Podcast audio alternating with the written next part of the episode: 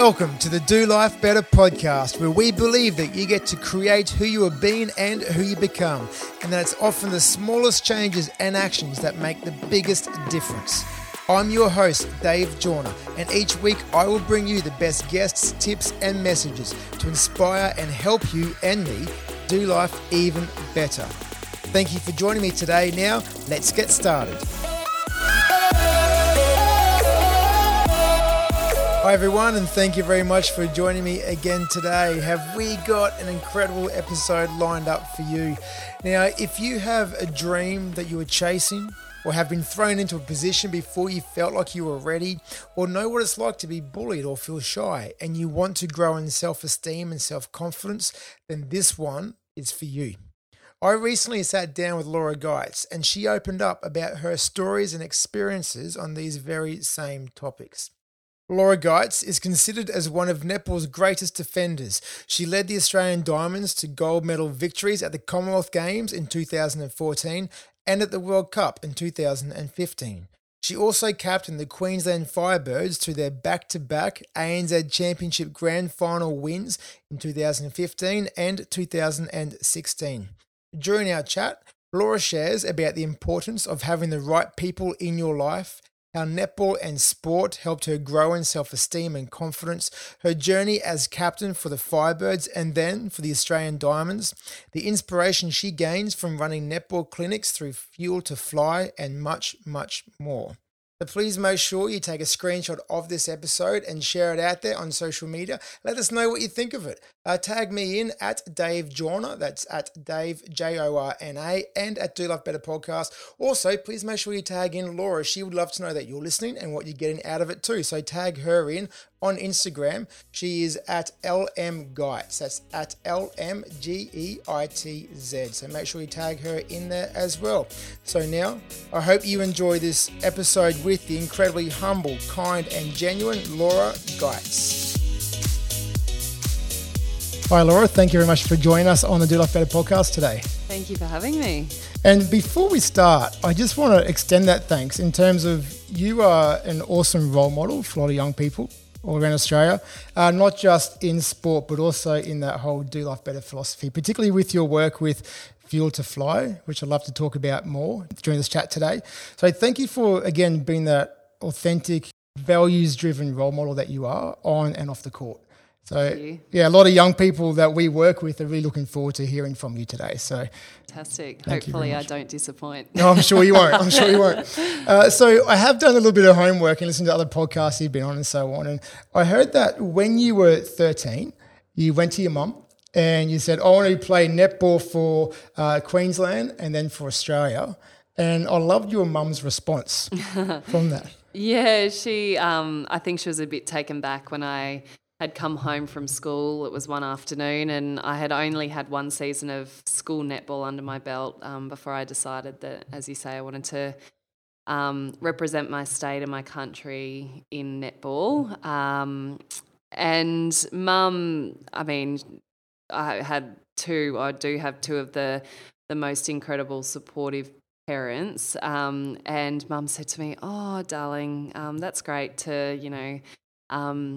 Have such wonderful dreams and you know really set set some some high goals there but do you know how many people play netball in Australia? And I, looked at her, I was like, oh, there's quite a few. She said, Laura, there's hundreds of thousands of girls that play, and there's only 12 girls in a, an Australian mm. netball team. So um, she said, you know, it's great to have that goal, but maybe we should also have some others under your belt as well, just in case it doesn't work out. so I love that response. And then, so in a way, like, did you use that as fuel to help motivate you to keep you going? Yeah, I in a way I did, I suppose, but at the same time, I um, I think I I was just a thirteen year old girl that had this this dream of playing netball and had fell in love with this game and mm. just basically had this um, idea that I wanted to play this game for the rest of my life, every single day for the rest of my life. That's just the passion that that I had for it. Mm. Awesome. So now being a mother, with Barney. Mm. How old's Barney now? Little Barney's 19 months old now. Fantastic. Yeah, at a Such very a, busy age. Yeah, yeah, absolutely. so I'd be really interested then. So, okay, I've got two sons eight and four. And they're trying out so many different sports at the moment. Eli's trying to play soccer. He's like three years younger than everyone else. So he's like always two meters behind the ball. it's awesome to watch. But I'd love to know. So if Barney comes up to you one day when he's older and he's like, Mum, I want to play for Australia one day and anything at all, mm-hmm. would you? Uh, how would you respond then? I think it, it's funny because I get asked the question a lot um, what sport do you want Barney to play, or what sport's Barney going to play? Uh, and, you know, obviously, I played netball and my husband played rugby mm, union. Mm. So I think I just, my response to that is I just want him to play whatever he wants to play. I mean, um, you know, at the end of the day, I think that was the greatest thing about, and and that's probably why uh, my career did last for mm. a, a, decent amount of time was because I didn't start netball when I was eight years old, and it wasn't the only sport that I did for my entire childhood. I came across it quite later on in my life. And whilst I loved it, I was also doing so many other things. So it wasn't just all about netball.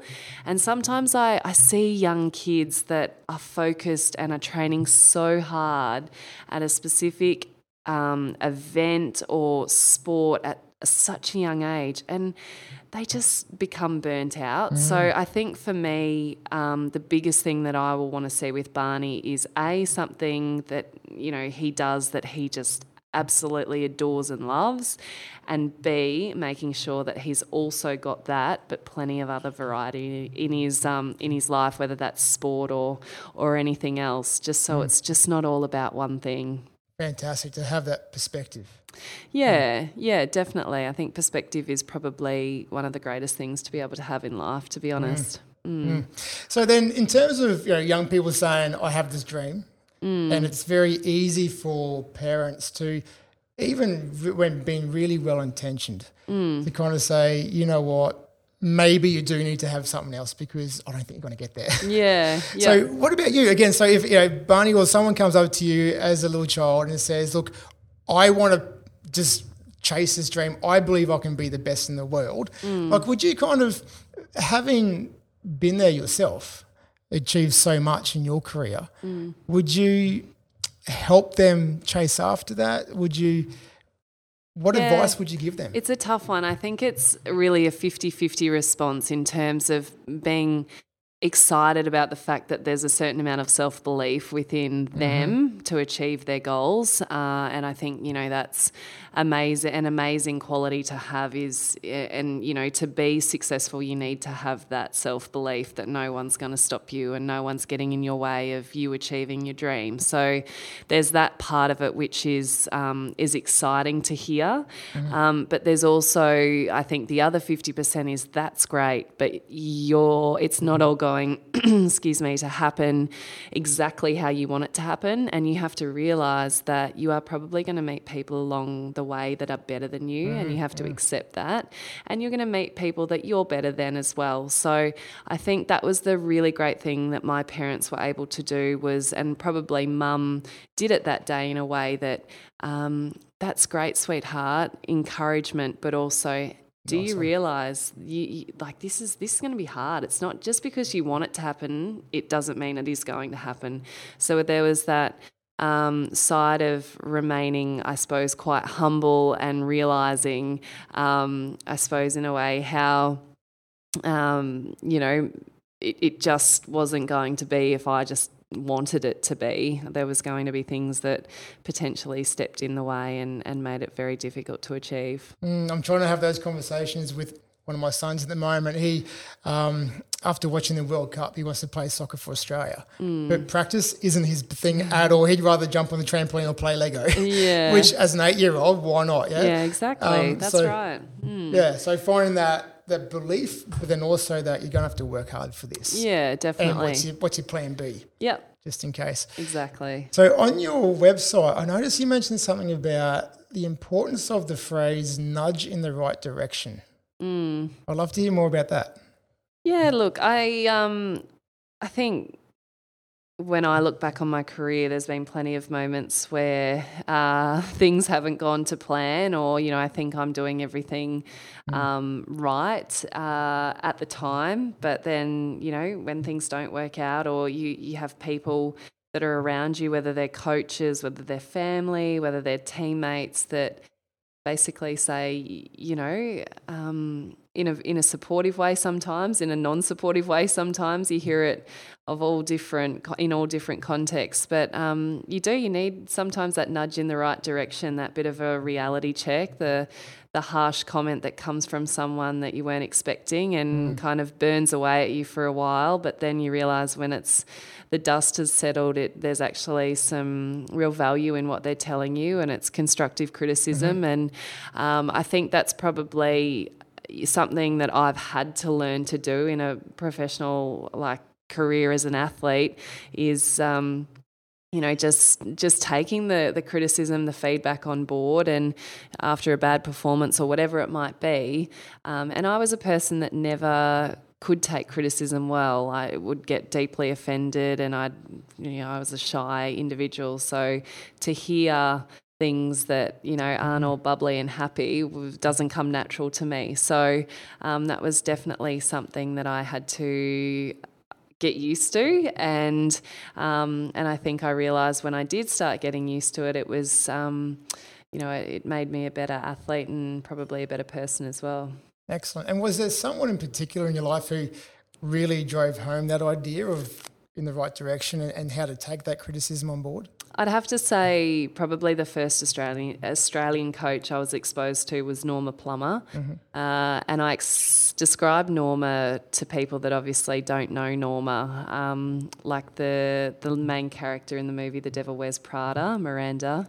Um, she's exactly looks the same, acts the same, has that same icy nature about her, but underneath is very warm and caring and wants the best for you mm-hmm. and um, but there's a, a, pretty tough external you know surface to get through mm. um, and tap away at and i think um, norma was just you know in my early days those first few years in the team she just um, rode me basically because I, I think you know she she saw some form of potential in me, but probably also saw that I needed to toughen up a little bit and um, be able to really withstand some pressure. And mm. she gave me a few lessons in in that way. And I think at the time, I you know I was probably hating every second of it and wondering why she was um, on my back all the time.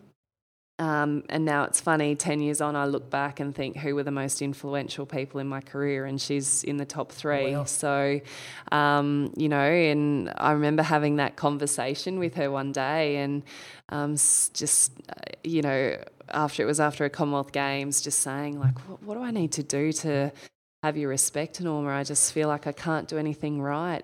Uh, and the response was, I've been waiting for this phone call. I've been waiting for you to, to actually yeah. grow a bit of a backbone, I think the words were that came out of her mouth. And our relationship changed from that day. Mm. So um, Norma was yeah, a, a, huge influence in my career, that's for sure.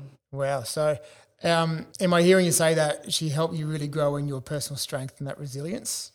Definitely, you know, um, she did, and I think um, as I said earlier, sometimes we like to hear things, or I'm the personality that likes to be told that I'm doing well and everything's going perfectly, and I don't hear, I don't like to hear the other the stuff um, so well, and I think that was really difficult for me at a very impressionable age to be given that feedback. Um, but I, I, do. I think at the end of the day, um, feedback is a gift. Any mm. type of feedback, whether it's positive or whether it's negative, mm. and um, you have to learn what you want to take on board and you know what you might leave behind. Mm. Um, but it, it's all you know. It's it's all in terms of wanting you to be a better person and wanting you to um, understand how you can go about things differently. And I think mm. When you actually get your head around that, it can be a really effective tool for you to become stronger at whatever you are setting your mind to. Thank you. And growing up in the country, just outside of Warwick, we do some work out there in one of the schools out there. And you must, I, don't know, I, I, grew up not in the country. Mm. Um, what did you learn growing up in the country that really helped you in terms of competitiveness your tenacity, resilience in terms of leadership. What did you learn out there that really helped? I uh, now look back and think I'm so lucky to have a, to have had a childhood in the country. Um, I think the first thing that you is instilled into you from a young age is the importance of a community. Mm-hmm. Um, being from a small country town, seeing firsthand people just supporting one another. You know, I think that's that's what living in the country is all about. Mm. You help out whoever needs a hand at the time because it's not going to be too much further down the track that you potentially need a need a helping hand as well. So you just see that, you know, whether it's people dropping food around for morning tea or dinners or having people over or looking after, you know, kids or doing school pickups. It's just one extended big family in a way. Um, the second thing is resilience, which is is also instilled into you from a young age, and particularly living, um, growing up seeing having parents that worked on the land, um, you know, you, your livelihood is based on whether it's sunny or whether it's raining, mm. and that's two things that are very much out of your control. And there's probably not too many occupations in the world that are so dependent on um, on the, the weather, and you know, you just don't have control over those things. So to see the great seasons and to see the spirits so high is incredible. But there's, you know, we're living it right now we're hearing so much about it, the droughts and the effect that that has on families and the flow on effect is not just you know what is happening instantly. It's it's what happens months and years later that takes time to recover. And i think you know you just you understand um, you reap what you sow basically. Mm, i think mm. is is probably something that is also very apparent from a young age. And the other thing i think living in the country is just being so active and um, competing you know doesn't matter if you're a boy or a girl out there it's everyone in you know touch footy mixed teams. It was i just remember always wanting to beat the boys always running against the boys. So um, you know there's i suppose that um, sense of real you're you're all equal out there um, and you just get in and you have a go mm. and then I remember you saying uh, about when you're 13, you're all arms and legs. Mm-hmm. Um, that reminds me of my four year old son. He's turning five shortly, but he's the size of a six year old. He's mm-hmm. massive. Um, so already kind of thinking, what could he possibly do? You know, what would his body be suited to? But when you were 13, um, apparently there's people trying to get into all different types of sports. Is that right? Um, because of your height and trying to figure out what you'd be best suited to. What was it like having so many people going, you should do this, you should do that? What was that like? Yeah, I mean, it was difficult because I think whilst there was probably a lot of adults as you say, wanting, you know, come and play netball, try high jump, do athletics.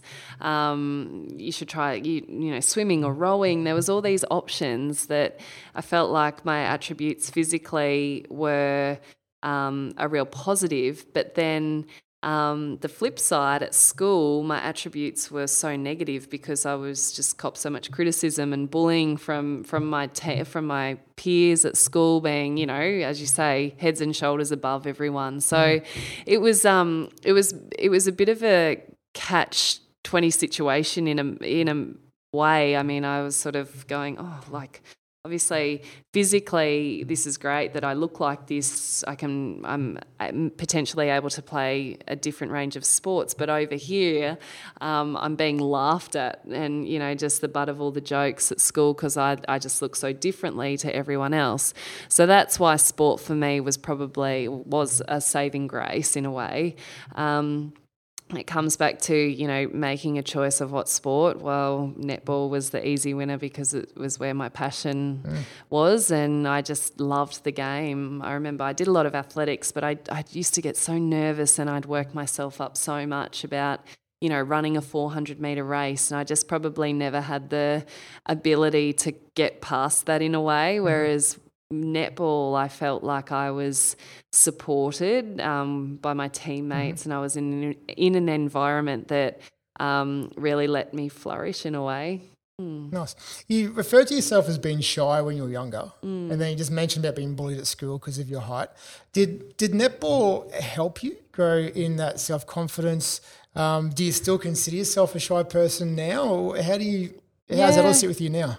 Yeah, it's funny. I mean, I often say when I speak to young girls or at clinics or if I ever do a school talk, I, I think, you know, if I was sitting back in a, a, chair at school and someone said to me, you'd be standing up, you know, delivering speeches on television or you know um, to schools or hundreds of people or um, you know I even had the opportunity to do the emceeing event when the Kate and Will the Royals were here in Brisbane. Oh, if someone said that to me, I would have you know in year twelve I would have just gone you've got to be joking. I couldn't even stand up in front of my class at school and do an oral presentation. Um, so the the thought of that was so distant from you know me thinking I was able or capable of something like that. Mm. Um, so sport netball was definitely the you know the vehicle driving me in the right direction in terms of developing self esteem and self confidence. Um, I mentioned I was supported by a group of girls. Um, it put me in situations where things didn't go to plan.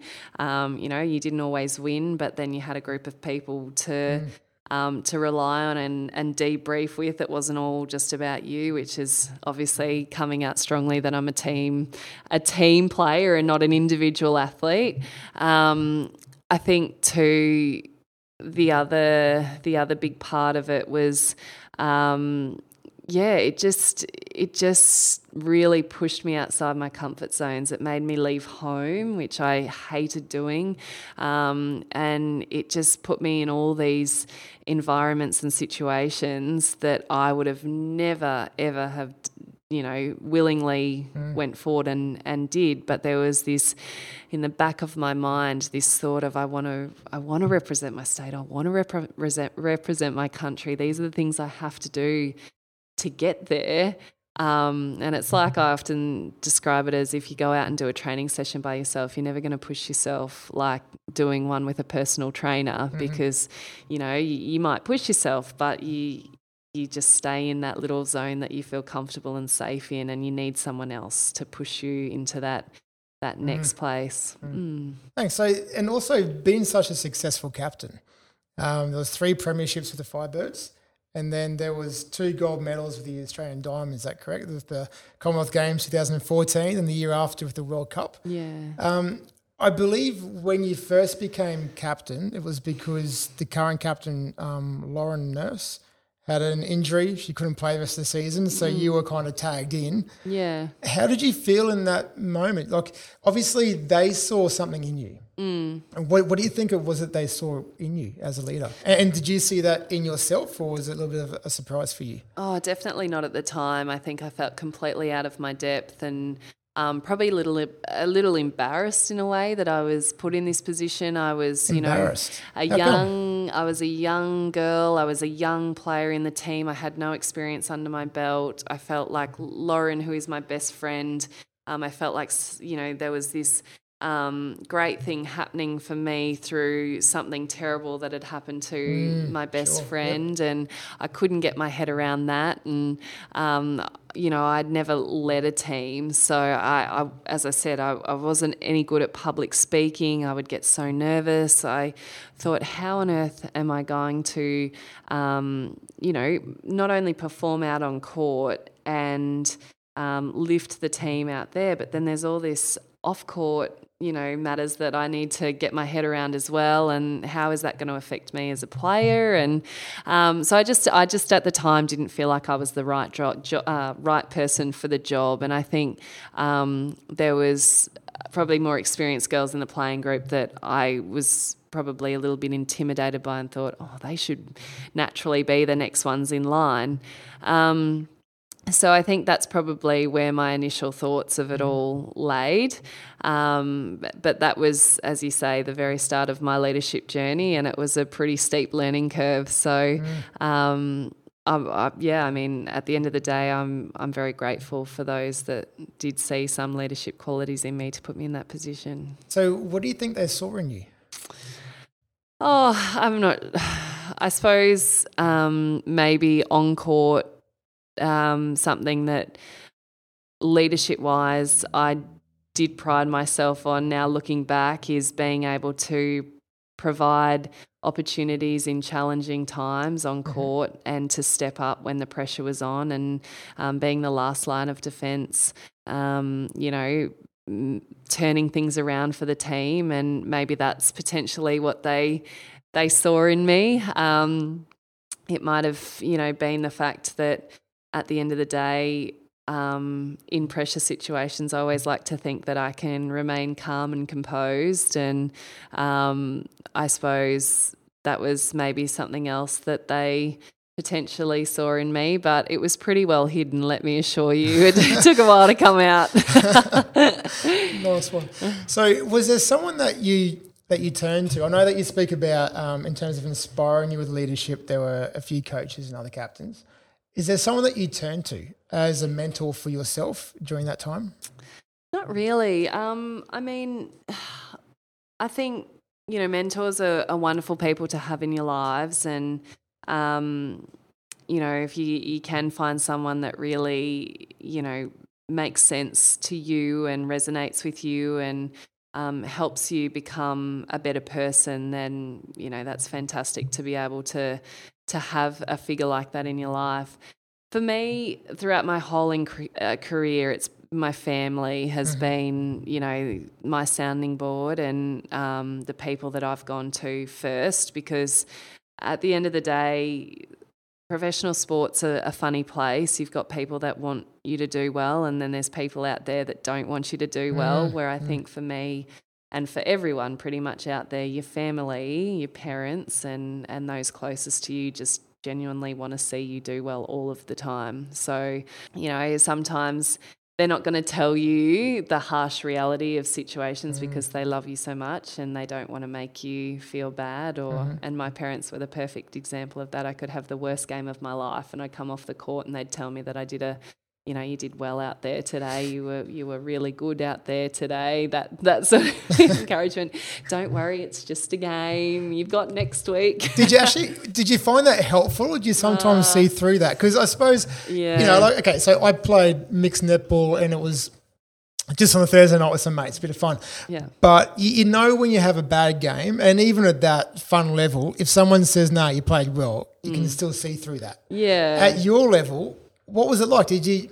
I suppose there's one sort of a going, okay, they're trying to let me know that they're still supporting me and encouraging me, but at the others, at the same time, you're kind of thinking, you know, I just want some helpful yeah. advice or yeah i think at the end of the day you like you're your toughest critic so when you have a bad performance you know you've had a bad performance mm. and um, and i always i i remember one particular game where i had a shocker and um, and dad said to me, Oh, don't worry, mate, it's only a game. And mum actually turned to him and said, But it's not just a game for her, Ross. It's it's her job, it's what she does. So it's like you with farming when it doesn't rain or things don't go to plan, you can't just say, "Oh, well, it's it's just my job." So I think Mum actually probably understood it a little bit more as she saw how much mm-hmm. of a massive um, you know impact netball was in my life or it was a you know it was my job um, and I think at times, oh, did I, do I wish that I had the parents that, you know, were so honest with me and told me that I had a terrible game? And my answer to that is absolutely not. Nice. I just don't think I could have they were they were there for me to pick me up. Your coach is there to tell you, you know, when things aren't going well, and yep, your teammates. Yep. But you need the love, you need the support, and um, you know, it's it's nice to hear things from families in in times when you need to hear, you know, the hard truths, but. It comes from a, a softer place when it comes from one of your family members, that's for sure. So, when you started being captain, you, are thinking, why me? There's more experienced people. Was there a time when you felt like you really grew into it? Was there a moment, was there a game or something where you thought, you know what? Yes, I do deserve to be captain. Yes, this is right for me. I think probably the realization of that particular moment was um, if I skip forward a few years, 2013. So we talk about that first introduction in 2011 through Lauren's injury. It wasn't until two years later I was sitting in a room at the Aussie camp and um, we actually did a player vote for captain, and it was an open vote, so we could all see, or you had to present in front of everyone who voted for who. Um, and basically, everyone's initials were put on a whiteboard, and you got a tick or a, ta- a mark for every vote you got. Wow. And um, yeah, a pretty. Uh, in your face moment. Mm. Um, it was something that none of us saw coming at the time. Um, but I walked out of that room, and I think out of a squad of 20 girls, there was only one girl who didn't include me in, in her votes. And um, wow. That was just, I, I, remember walking out of the room and ringing mum immediately and going, the most bizarre thing has just happened. I've just, I said, I'm absolutely like gobsmacked because I just, these girls are like seeing me as a potential captain of this team. Um, and I just can't get my head around that. Mm. And then it hit me that, hang on a minute, at the end of the day, I want to be captain if I have a the players' support behind me. Mm-hmm. That is that is the the time that I know that I'm the right person for the job when it hasn't come from just a coach. I've seen it with my own two eyes. There's been no risk of dodgy votes or mm-hmm. you know, mm. you've you've been put in there because the coach wants you in there. It's when the players put you in that position is when you know, well, I've got their full support and I'm ready for this opportunity and I'm going to grab this opportunity. And that's probably the moment that it all happened for me. Wow, that must have been so personally affirming for you.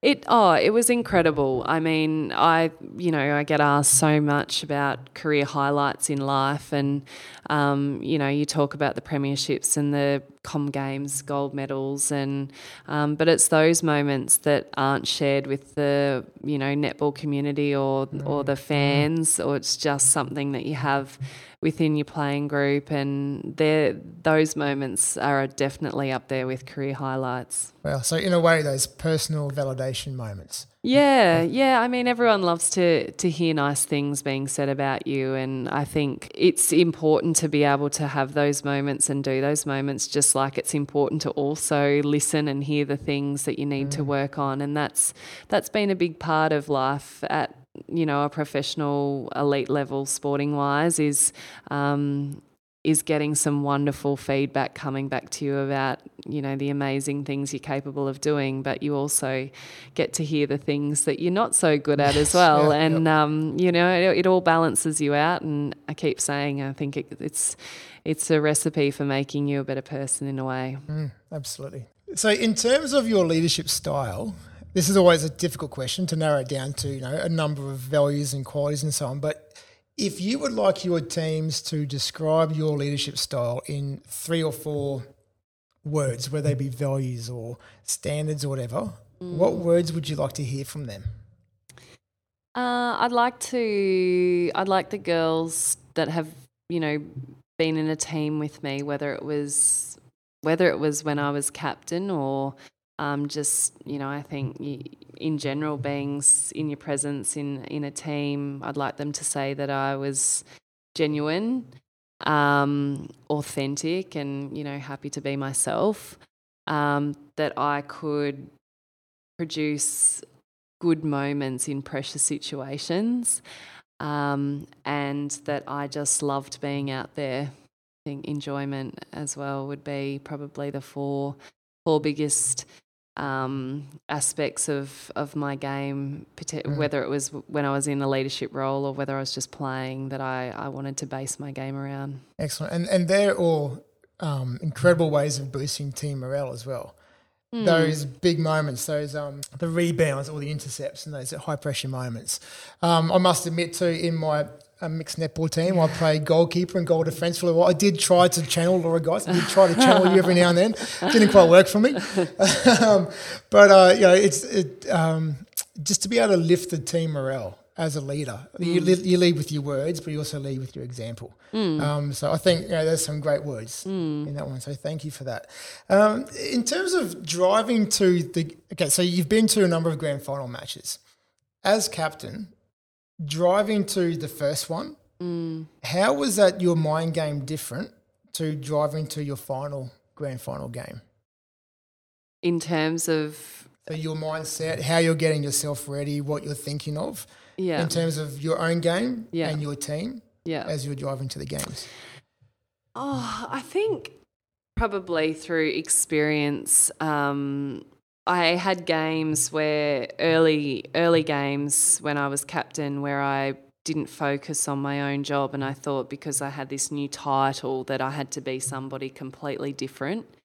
Um, and that was my very first experience as captain of the Diamonds. Um, was you know I was I was just basically trying to be something that I wasn't. Um, and it, it turned out horribly wrong and I ended up on the bench for that game and I think I'm to date the only Australian captain that's been benched in a debut game so it's a great stat to have. Um, the New Zealand media reminded me of that straight after the game and um, you know I that at the time wanted to dig a hole and hide in it because it was mortifying and horrible um, but now, again, when I look back on it, it's probably, you know, I'm, I'm, actually really glad that it happened. I had a conversation with the coach, Lisa, after that game, and she basically said, Today you tried to be everything that you're not, and it just didn't work out.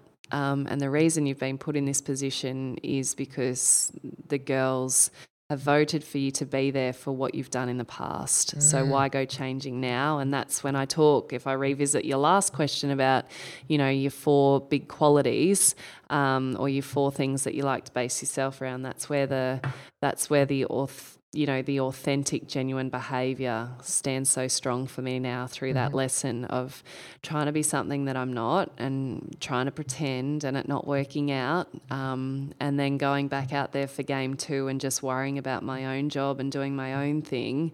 Um, and doing that to the best of my ability. And, you know, all of a sudden, every single girl out on court started doing her job to the best of her ability, and the result was significantly different. Mm. So um, I once I received a text message after a specific game in Glasgow for the 2014 Com Games, and it stuck with me. And it's um, good leadership is shown in the behaviour of your followers, and it's um, it's stayed with me. I think you know when you look after your own backyard and and you do your job properly. Um, and the girls see you doing your job properly in whatever way you prepare yourself and do things that works for you, they then go, I'll do my job and I might prepare completely different to her, but if I just get my job done, then that's okay. And if we all just get our own job done, then all of a sudden we're all heading in the right mm, direction mm. and you know, the team is capable of wonderful things. And again, your ability to pull out a massive play under pressure um, in those big moments that can turn the game around in front of such a massive audience, not only the crowd that are there, but on a global scale. That must feel pretty good.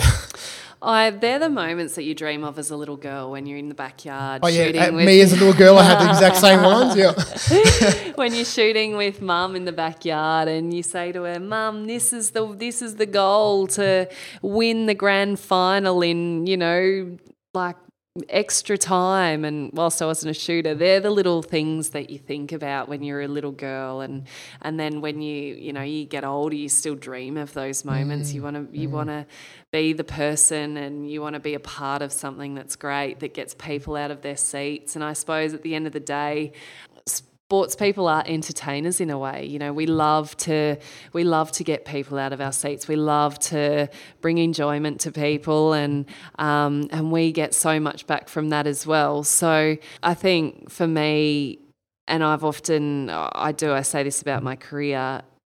In the pressure times, in the challenging moments, is when I've learnt the most about myself mm-hmm. and when I've actually been able to do things that I never thought was capable. So when I find myself in pressure situations or challenging situations, and I always say this to young kids at clinics, don't see it as, you know, a, a oh, I'm about to face a huge challenge or I'm, I'm just going through a really tough time. We all do.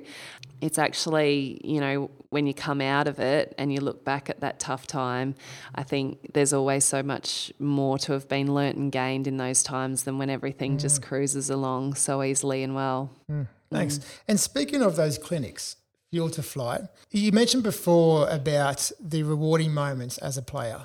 Mm. And there must be a shift now in terms of what you find fulfilling in your work now. Obviously, being a mum, yeah. that be quite fulfilling. Yeah. And then in terms of your work now, so what inspires you in your work with young people? I just I love working with people. Um, and I love hearing people's stories. I think everyone's got an awesome story to tell, regardless. Um, you know, whoever's walk, you know, if someone's walking down a street and you stop them and ask them what their story is, everyone has an incredible story, and we share our stories because potentially, you know, through sport, we've we've become known in a way. But um, there's so many young girls out there that have done more inspiring things than a lot of us out on the netball mm-hmm. court and are living through incredible moments and challenges and times. And, you know, I, have met a lot of little girls along the way that have got health challenges and that have got so many struggles and sport is their outlet and um, I think that's that's so inspiring to hear those stories um, you know, we go to clinics and we often hear, you know, thank you for coming, you've inspired us to play. And most of the time we walk away feeling pretty inspired ourselves through, you know, interactions with with young kids and um, the stories that they've got to share. And I think just in general, I'm I'm so lucky to be always working with a very different group of people, you know, mm. different people from all walks of life, and um, that's probably something that I'm I'm just really really grateful for in a way. Not many people get to do that, and um, and I feel lucky to to have that expo- exposure in a way. Excellent. If you could give a young person some advice, whether they be wanting to play netball or sport or none at all, if you could give someone some life advice, mm given your experience as a leader, a captain, and, and how far you've come and how successful you've been, what would you say? It's a tough one. I mean, you know, again, that's a question we get asked a lot, and you hear a lot of girls' responses, which is comes back to you've got to work hard for anything you want, and there is that element of of hard work, uh, you know, associated with any any goal. But I probably tend to go down the track of just do your best and forget the rest. That's something that I was told as a young girl that stuck with me throughout my entire career, and even regardless of what I'm turning my hand to or, or trying to do, it it's if I can honestly walk away and say I've given my absolute best, mm-hmm. and and that encompasses hard work, and that encompasses everything about you know just giving your all to something, and you can honestly say to yourself, I've given it the best shot that I could possibly give it and you forget everything else, then that that has held me in really good stead and I think it's simple and I, I do pass that on quite a quite a fair bit to the younger younger girls. Excellent. That's one of the things I really like about your clinics. It's more than just being about netball. Mm. It's about lifestyle in a way. So I'd love to hear more about the Fuel to Fly. Yeah, I think, you know, netball, a lot of the girls that come to the clinics, they're there because of the common um, mm-hmm. link of netball. They love netball. They love the girls that come along and coach with us, and which is awesome. Um, but it's also realizing that netball's not for everyone. And if if everyone played netball, it'd be a pretty boring world. So, encouraging young girls that just by being active and by staying involved in sport, the benefits that that has. And that's why we're so lucky to be partnered with someone like Suncorp, um, who, who power our clinics and, and they get that and they get that messaging around confident girls turn into confident women that make right choices in life and and just the impact or the importance of being active what that plays in in those young girls lives in developing mm. confidence and unfortunately we do see so many young girls drop out of sport at a young age because different things in their life start taking you know up a bit more time such as homework and you know social activities and our messaging messaging to these young girls is um, we want you to stay involved in sport, whether it's netball, whether whatever it is, because the long term benefits to you and to the people around you are just uh, you know you can't argue with it. So um, we do we we encompass a different things in the clinics. We give the girls the opportunity to hear about nutrition, and you know, we include a, a different station every series. It might be hip hop, it might be something completely left field where the girls are like, "But we're here at a netball clinic and we're doing hip hop dancing," um, and I think that's that element of surprise and mm. you know, um, early stages of get comfortable being uncomfortable and. Mm. Um, and I think that's probably what we what we do want to achieve from those clinics is the girls feeling like they've um, been exposed to a lot of different things in the three hours that they've been with us. Nice, and I like how it seems to be at the moment you're all about giving back. Yeah, you've had your huge successes again as a player, and then giving back as a leader to your team. And now it seems to be with the clinics, giving back to young people to, to teach them, you know, the um, netball and, and then self confidence and mm. nutrition and everything. And again, I love that idea about getting out of your comfort zone. Mm. Um, I love that idea about giving back. Was there someone in your life who really inspired you in terms of you know that importance to serve to give back? Yeah, um, my dad was. Um, he the most positive role model that I've had in my life. His ability to help anyone in need um, and to always put people I think in front of him. He he did it a lot better than what I do it now. Um, but he was just an incredible human being that um, would just basically help anyone that needed a, a hand. Um, and he was known, you know, I have people that have come have stopped me in the street and come up and said your father was the most wonderful person he was just always helping someone and you know he was just a, such a genuine character um, wow. so to see that firsthand as a young girl um, to grow up and be exposed to that for 24 years and to see that um, i feel exceptionally lucky and he by far has been the biggest influence in terms mm. of you know, always always trying to give back and realize how lucky you are and how fortunate you are, and to help someone that's not as fortunate as yourself was kind of his one of his life mottos in a way. Mm. And your dad sadly passing away five years ago now, I believe, with yeah. an accident on the farm. And I think having his inspiration still live within you mm. is such an awesome way to honour a life. And it must be incredible to hear people come up to you in the street uh, and talk about your dad. Yeah. Um, what would it be like? I was going to ask, what would it be like, if, you know, for Barney to hear that when he grows up about you? But what would you like? Okay, if he was to hear things about you when he's older, what are the words you'd like him to be hearing from other people about the type of person that you were? Um, it's. I mean, obviously, you want to hear hear them say wonderful things about yourself, and um, you know, you you just that consistent role model to any parent is a is a role model to their child at all times. Um, I think probably the the two biggest things that I would love to see Barney um, instill is is to always remain humble mm-hmm. um, and to to be very kind. I think um, those two qualities are basically can you know just are two of the best qualities you can have, and I think hold you in great stead just in life in general, no matter what you turn your hand to occupation wise. And, you know, I would hope that in a way, yeah, people would say those things about me in a way, and, um, you know, just that I I am the same person that I was when I was 13 years of age. Obviously, a little bit different through experiences and mm. challenges, but yeah, I just would like to be known that I, I haven't changed too much from the little girl that grew up in Allora and just loved a life out there and continues to love love life now. Yeah, I, I think you'd be. Um, yeah, I think you'd have lots of chances of hearing that because just in this last what fifty minutes of spending time with you now, um, humility and kindness are right up there already. So I think mm. yes, he's in good stead. I think of you know, having those qualities in himself, but also hearing that of you. I think he's a bit cheeky as well. That's from his father, not me.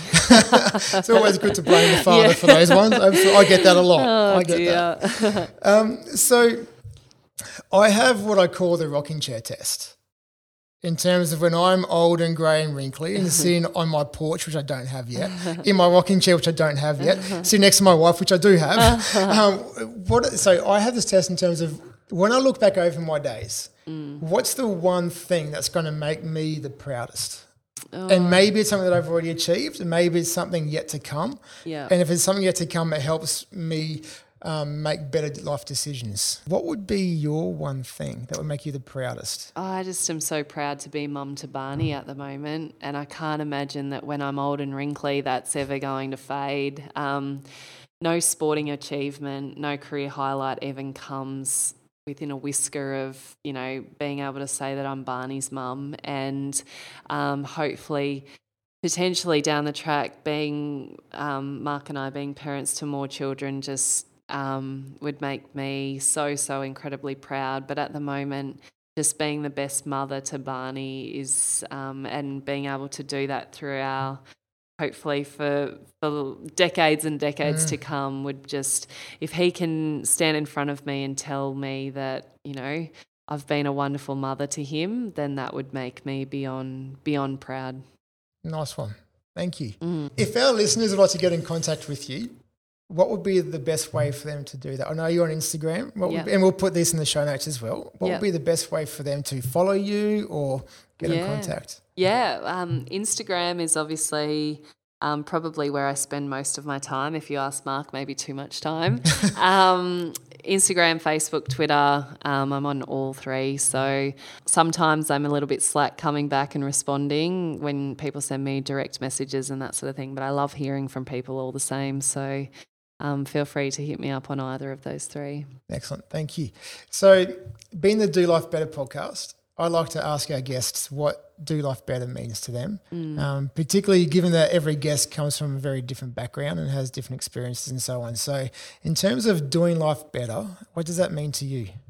Um, to me, and I often find myself doing this, is stopping and um, taking a moment to realize and to be grateful for the things that you have in your life. Um, the little things that we take for granted each and every day, such as food on the table, a house uh, to live in, a bed to sleep in, a car to drive around in, family by our side.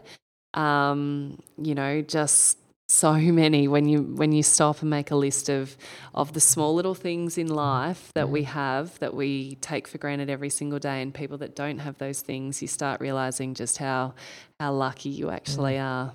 Thank you. And then for our challenge for the week uh, so as you know we give our listeners one challenge one thing they can work on this week to help them do their life even better. Yeah. What challenge would you give our listen our listeners for the week ahead this is probably maybe targeted towards the younger generation in a way, um, but being grateful and thankful to parents, um, stopping and taking time to tell your mum and dad um, that you love them and that you are so grateful for them running around after you, picking you up from school, dropping you at one sport, picking another sibling up and doing the same, and packing school lunches and um, just taking the time. Because I, I remember when I reflect on me as a teenager, again, you take it for granted and they do it because they love you. Mm. Um, but for them to hear how grateful you are just goes such a long way. So that would be my challenge for all the all the young girls and boys out there is to stop and take a moment and just thank your parents. Awesome, thank you. And actually, just now I'm thinking maybe I should be thanking my parents and my in-laws even more because they're the ones now running around picking up my sons. Yeah. Right about or soon. Yeah. um, as well. So and so yeah, thank you. So to thank and be grateful for your parents and the significant adults in yeah. your life. Absolutely. Laura, thank you very much for your time today. Um, thank you. Again, as I said at the start, you are an incredible, authentic, positive role model for young people. Um, you know, there's a lot of other sporting people out there who don't make the best choices, and there are some who do make lots of very positive choices and seem to live a really holistic life on and off the court or the field. Uh, so thank you for the example you are. Thank you. Um, for inspiring a young generation. Thank and um, yeah, just for doing the country proud. Thank you. So Thanks Laura, for having me. Thank you. Cheers. So there you have it, everyone. I hope you enjoyed this conversation today with Laura. And please do remember her challenge, which is tell your parents and all your significant adults in your life how grateful you are for all that they do for you. Make sure you do that one this week. And if you really did enjoy this episode, please thank Laura for it by tagging her in it. As I said before, take a screenshot, tag her in there, let her know what you thought about it, let her know what was really beneficial for you. So on Instagram, she is at LM Geitz, that's at LMGEITZ. He's also on Facebook and Twitter at Laura Geitz there as well. Make sure you tag me and also I'd love to hear too what you got out of it. So that's at Dave Joyner and at Do Life Better Podcast. Of course, if you haven't subscribed, make sure you do. By subscribing, you get every new episode straight into your phone as a notification. That way you don't miss out on any other one coming up. So make sure you do subscribe. Share it out there with some people who you know will benefit from these messages just as much as you do as well. That's your way to help me out. So thank you very much for joining me again today. I can't wait till next time. Thanks again for listening to the Do Life Better podcast. And have you subscribed yet? By subscribing to this podcast, that enables you to get notifications every single time a new episode is released. In your podcast app, you can find all the show notes for every episode. And if you'd like to get in contact, you can do so via email at hello at projecthatch.com.au. That's hello at projecthatch.com.au. Please remember to subscribe to the podcast, share it with someone you think will benefit from these messages and now it's time to get out there and do life better.